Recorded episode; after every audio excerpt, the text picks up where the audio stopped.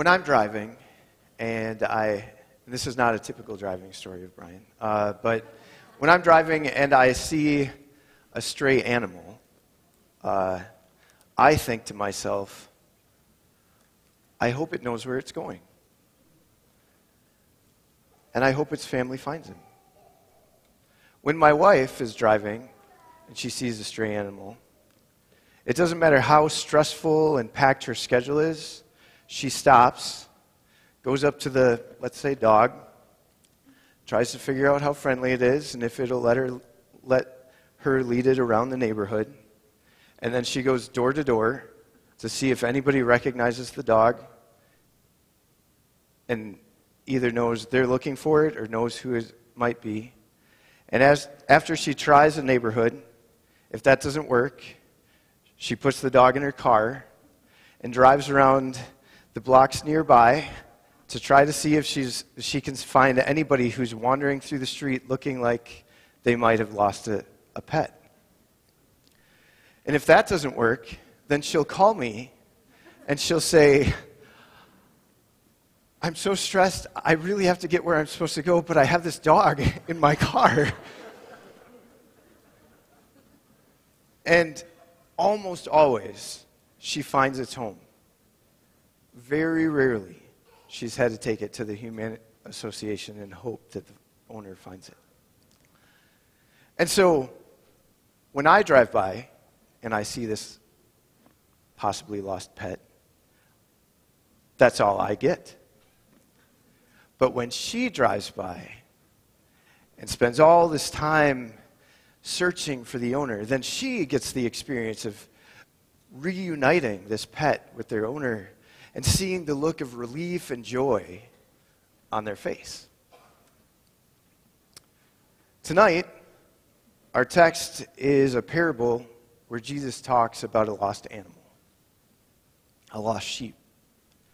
Through our Lenten series, we've been talking about wanting to be sheep, that we want to be the kind of person that knows our shepherd and that stays close to him, that experiences his love, his guidance, his correction,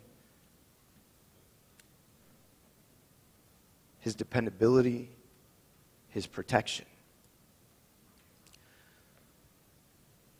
And this parable that Jesus offers, I think, gives us an even clearer picture of the love of God for us and what it means to be rescued as one of his sheep. So we're going to turn our attention to Luke chapter 15, starting at verse 7. Now, the tax collectors and sinners were all gathering around to hear Jesus. But the Pharisees and the teachers of the law muttered, This man welcomes sinners and eats with them. Then Jesus told them, the Pharisees, this parable. Suppose one of you has a hundred sheep and loses one of them. Doesn't he leave the 99 in the open country and go after the lost sheep until he finds it? And when he finds it, he joyfully puts it on his shoulders puts it on his shoulders, and goes home. Then he calls his friends and neighbors together and says, Rejoice with me. Oops. Rejoice with me. I have found my lost sheep. I tell you that in the same way, there will be more rejoicing in heaven over one sinner who repents than over 99 righteous persons who do not need to repent. Let's pray. Father God, we come before you tonight. And we thank you for the opportunity to have these words echo in our minds that whatever the situation, you will. We can trust you. You're a good shepherd. Father God, as we reflect on these words, Jesus, your parable, we pray that you would help us understand more about ourselves and more about you that we would hear your invitation to us, that we would trust you, and that we would rejoice in being rescued by you.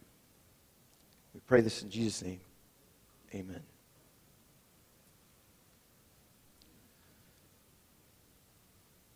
So the controversy in this scene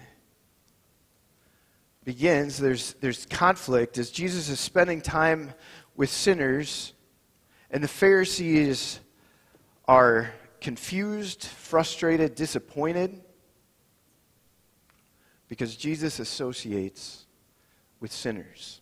We've seen it before we saw him hang out at a party at Levi's house, the tax collector, spending time with Levi and his friends.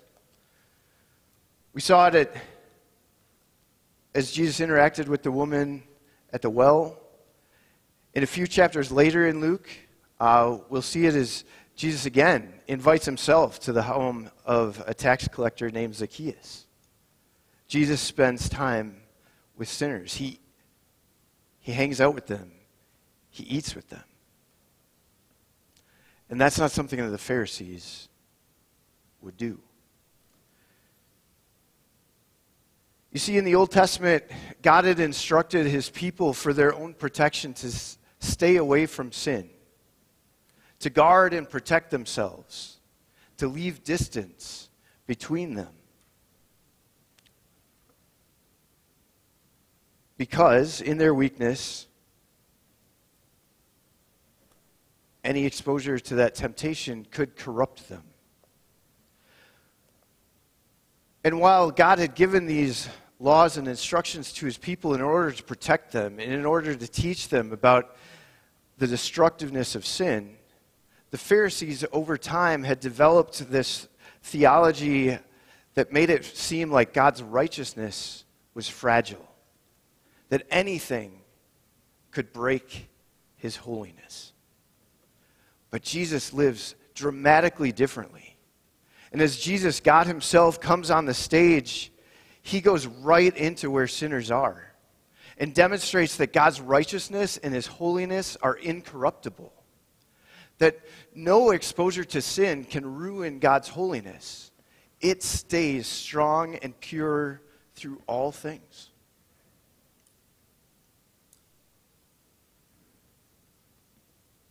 The Pharisees had also determined that spending time with sinners, eating with them, associating with them, being in their company, would be kind of equivalent. Not only would it be dangerous to their own kind of moral standard and their own righteousness, but it also, they feared, would affirm people and give them confidence, suggesting that their sin wasn't that significant.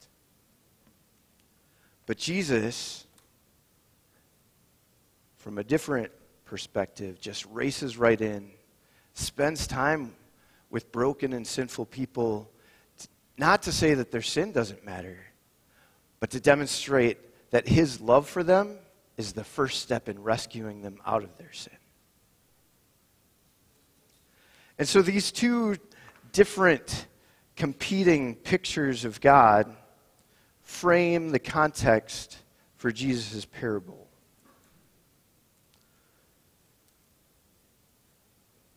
The rabbis apparently taught in Judaism that God would welcome a penitent sinner. If someone were sorry for their sin, God would make space and bring them in. In fact,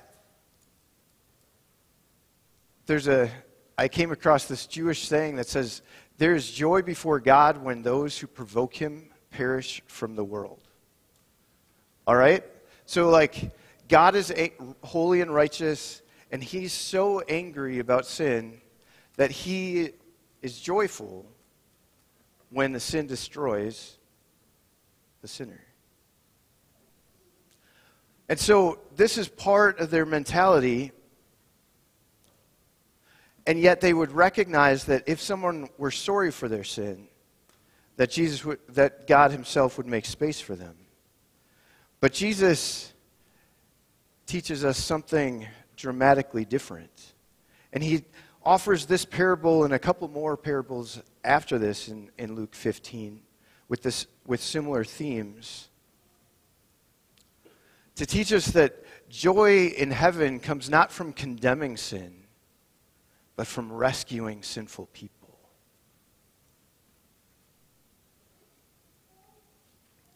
And so Jesus tells this parable.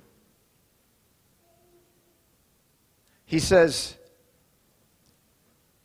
Now, any one of you, so he's spending time with tax collectors and sinners, and it's fascinating. I know I've said it before, but I'll say it again and again and again and again.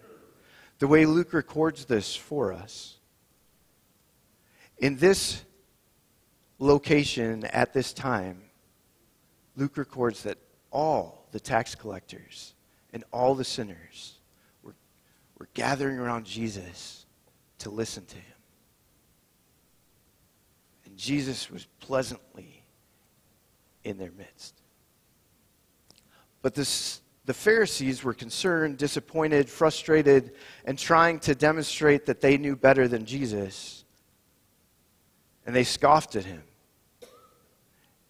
And Jesus responds to them, their disappointment, whether he actually heard what they said or just was responding to their thoughts. He says, If any of you had a hundred sheep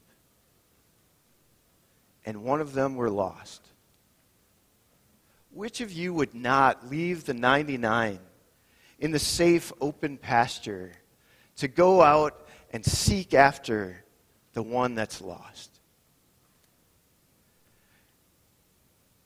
And as you wander around looking for all the dangerous places where this one sheep might be found, when you come across that sheep on this rocky little cliff about to find its demise, you will gently pick up that sheep, hoist it over your shoulders, and with great joy return. And when you get back, you'll have so much rejoicing in you that it won't be enough for you to just be happy to set the sheep down with the other 99 and just be like, ah, oh, it's a good day. No, instead, you'll come back and you will call your friends and all your neighbors and say, Come to my house. I found my lost sheep.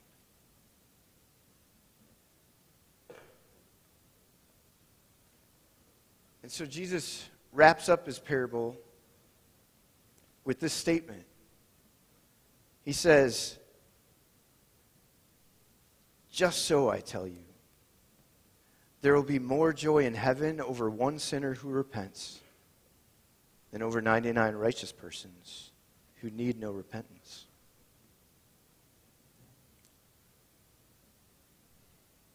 And I think this picture that I stole off the internet um, helps us understand what Jesus is really saying. Can you see the posture of the righteous people who don't need to repent? They're all like, and that helps bring out this point that Jesus is being ironic as he makes this point. He says there's more joy in heaven over one sinner who repents than over 99 righteous people who don't need to repent. And what he's trying to say is that we know through all the teaching of Scripture, and in particular the teaching of the Gospel of Luke, that there is no one who's righteous enough that they don't need to repent. But there are some who see themselves that way. And so Jesus is challenging the Pharisees by this statement. He says, I'm spending time with the sinners, but they're listening to me. They're learning. And some of them are repenting, and their lives are being changed. But you're standing over there, you're scoffing at me, you're not paying any attention. You think you're fine. Jesus says, You're actually in danger. And the joy of heaven is found in those over there who recognize their need and are being rescued. Jesus explains that the self righteousness, the human righteousness, does not lead to rejoicing.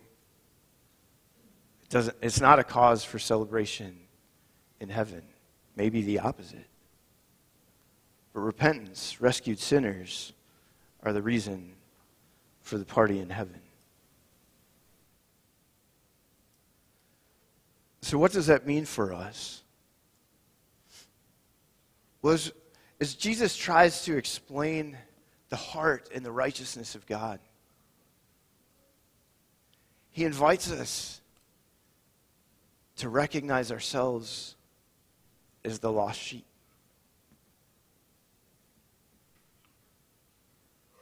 But he also wants us to recognize that while it used to be understood that God would just be waiting for us to be sorry and turn to him, Jesus instead tells us that the God who made us on purpose and loves us doesn't leave us to our own demise, but he actually pursues us, chases after us, looks for us, even before we recognize we have a need. And so we might at times be tempted to think, could God love me? Like, you don't know what I've done. Some people are convinced he couldn't love me, that he might even hate them. But Luke 15 1 reminds us that God find, he associates with sinners. He finds himself in the midst of sinners. That Jesus actually came from glory to earth so that he could be in our midst and bring us to him. All the tax collectors and sinners were gathering around to hear what Jesus had to say. But some of us might say, hmm. But seriously, you don't know. Like, I've really made a mess of things. I, not only have I made a mess of my, whole, my own life, but I've really messed up other people's lives. I messed up my family. I messed up this relationship. I'm, I've made a mess of things.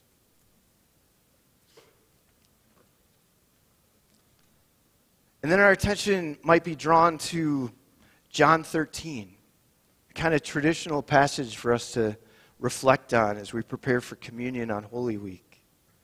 John tells us, this, tells us about the night that Jesus was betrayed and when he first instituted communion, as he gathered with his disciples in the upper room. And John records for us that in this moment, Jesus, in his humanity, is somehow now more fully aware of all that he is and all that he's been called to. And John tells us that in the midst of this moment where the Spirit makes it abundantly clear to Jesus all that he is and all that's going to happen, in the midst of his recognition of all his glory and power, he takes off his outer robe, wraps a, rag around his waist, and goes before his disciples and washes their feet.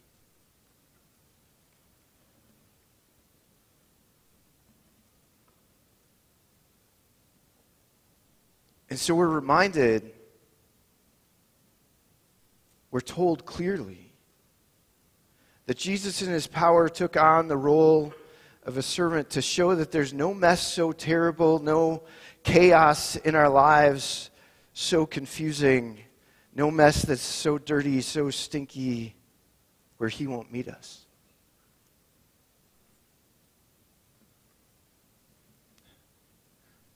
But you might say, it's not just that I've made a mess of things.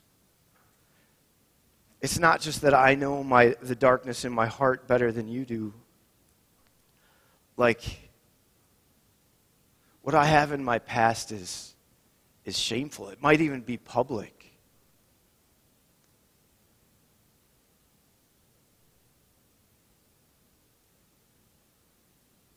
And Jesus reminds us that he too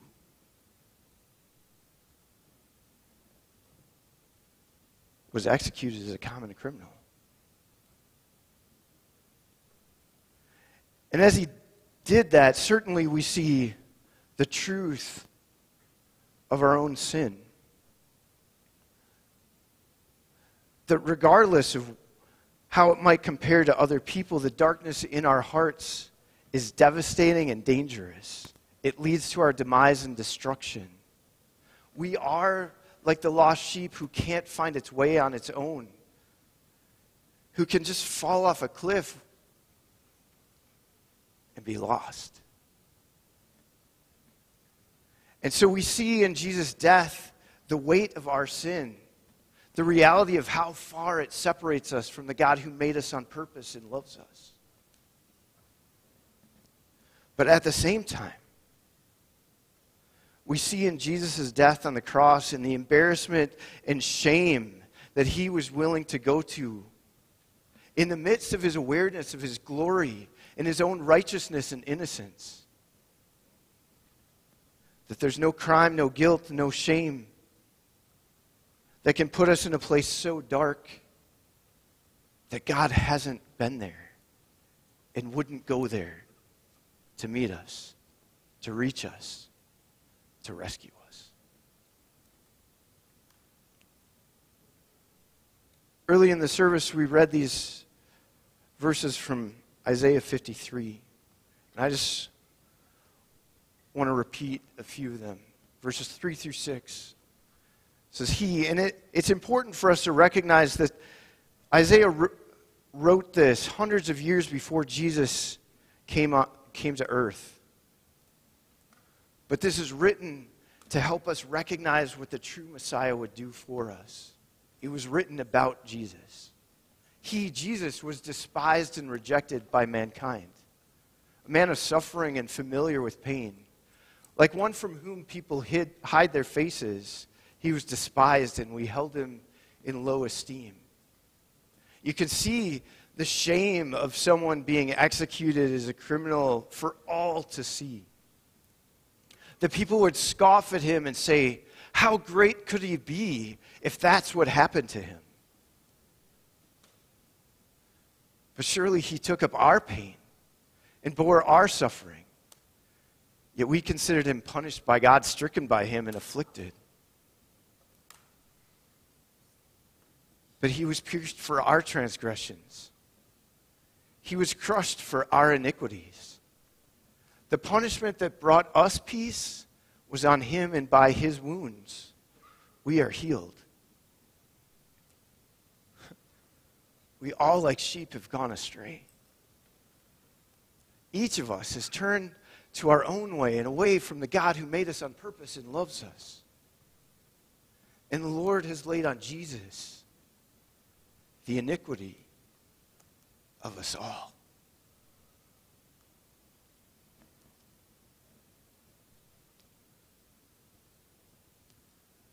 So, as we walk our way through Holy Week,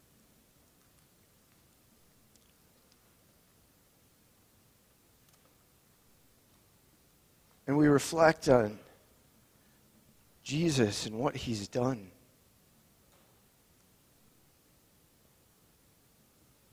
We're reminded tonight, as we prepare for communion, that we on our own are all lost sheep. We can't find our way back on our own. We can't fix our problem on our own. Only our good shepherd can rescue us.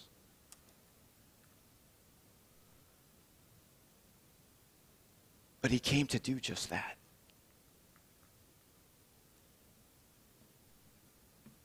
And in his power, in his righteousness, in his holiness, he has not remained removed from us. But instead, God demonstrates his own love for us in this. While we were still sinners, Christ died for us in the darkness of our sin, wherever we find ourselves tonight, we are not so far that Jesus won't meet us there, that he won't meet us here. And in fact, he's already done all that we need. And he invites us to come, follow him, and be free. Let's pray.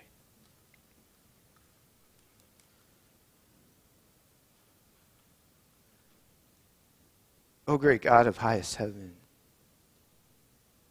dearest Lord Jesus, what can we say?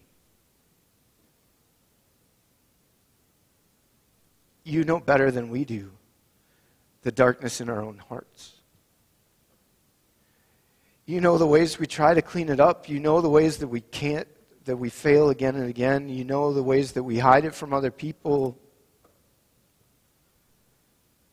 You know the truth.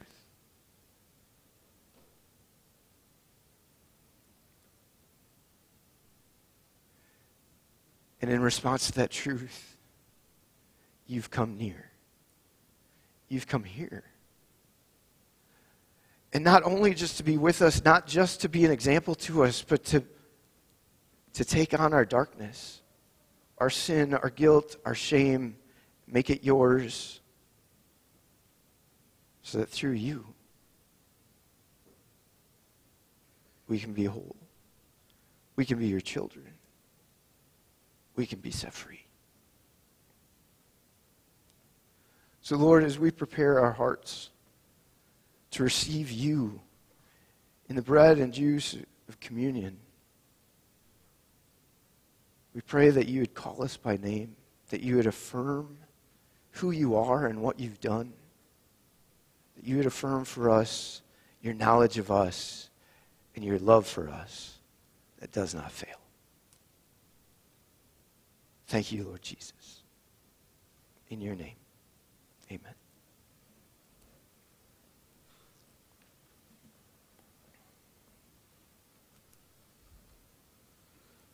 So tonight, it is my privilege to invite you to receive by faith Jesus Himself through the bread and juice. It is Holy Week. And so let's listen to the story of our Lord's suffering and death for us as given in the Holy Scriptures.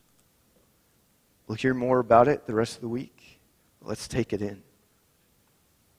When they came to the place called the skull, they crucified him there, along with the criminals, one on his right, the other on his left. Jesus said, Father, forgive them, for they do not know what they are doing. They divided up his clothes by casting lots. The people stood watching, and rulers even sneered at him. They said, He saved others. Let him save himself if he is God's Messiah, the chosen one. The soldiers also came up and mocked him. They offered him wine vinegar and said, If you are the king of the Jews, save yourself. There was a written notice above him which read, This is the king of the Jews. One of the criminals who hung there hurled insults at him. Aren't you the Messiah? Save yourself and us. But the other criminal rebuked him. Don't you fear God, he said. Since you are under the same sentence, we are punished justly, for we are getting what our deeds deserve. But this man has done nothing wrong. Then he said, Jesus, remember me when you come into your kingdom. And Jesus answered him, Truly, I tell you, tell you today, you will be with me in paradise. From noon until three in the afternoon, darkness came over all the land. About three in the afternoon, Jesus cried out in a loud voice, Eli, Eli, lema sabachthani, which means, My God, my God, why have you forsaken me? Later, knowing that everything had now been finished, and so that scripture would be fulfilled, Jesus said, I am thirsty. Jar of wine vinegar was there, so they soaked a sponge in it, put the sponge on a stalk of the hyssop plant, and lifted it to Jesus' lips. When he had received the drink, Jesus said, It is finished. With that, he bowed his head and gave up his spirit. Let us also hear the gracious invitation of our Lord given to us in the Holy Scriptures. Jesus himself says, Come to me, all you who are weary and burdened, and I will give you rest. In John 3, we're reminded for God so loved the world that he gave his one and only Son, that whoever believes in him shall not perish, but have eternal life. For God did not send his Son into the world to condemn the world, just to demonstrate how sinful we were, but to save the world through him. And then we're reminded in 1 John chapter 1 if we confess our sins, he is faithful and just and will forgive us our sins and purify us from all unrighteousness. As I pray this prayer of confession, I invite you to pray silently with me. Almighty God, our Creator and Redeemer, we poor sinners confess unto you that we are by nature sinful and unclean, that we have sinned against you in thought, in word, and in deed, by what we have done and what we have left undone. There Therefore, we flee for refuge to your infinite mercy and ask you, for Christ's sake, to forgive us for all our sins. By your Holy Spirit, increase in us true knowledge of your will, that by your grace we may walk in your ways to the glory your holy name. Amen. The Lord Jesus, on the night he was betrayed, took bread, and when he had given thanks, he broke it and said, this is my body, which is for you. Do this in remembrance of me. Then he took a cup, and when he had given thanks, he gave it to them, saying, Drink from it, all of you.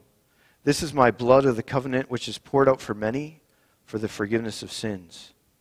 Do this whenever you drink it in remembrance of me.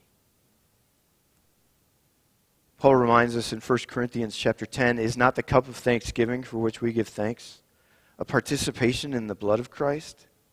It is not the bread that we break, a participation in the body of Christ. Because there is one loaf, we who are many are one body, for we all share the one loaf. As we prepare for communion tonight, just a few reminders. First, we practice open communion at Bethesda, so whether you don't have to be a member here, in order to participate with us. It's available to all who trust in Jesus as their Savior. Jesus says, Come to me, all who are weary and burdened, and trust me, and I will give you rest. I can forgive you and set you free. So, if you're trusting in Jesus tonight, whether you've been there for a long time or this is the first time that you recognize that you're lost sheep and you need rescuing, you're invited to receive this by faith.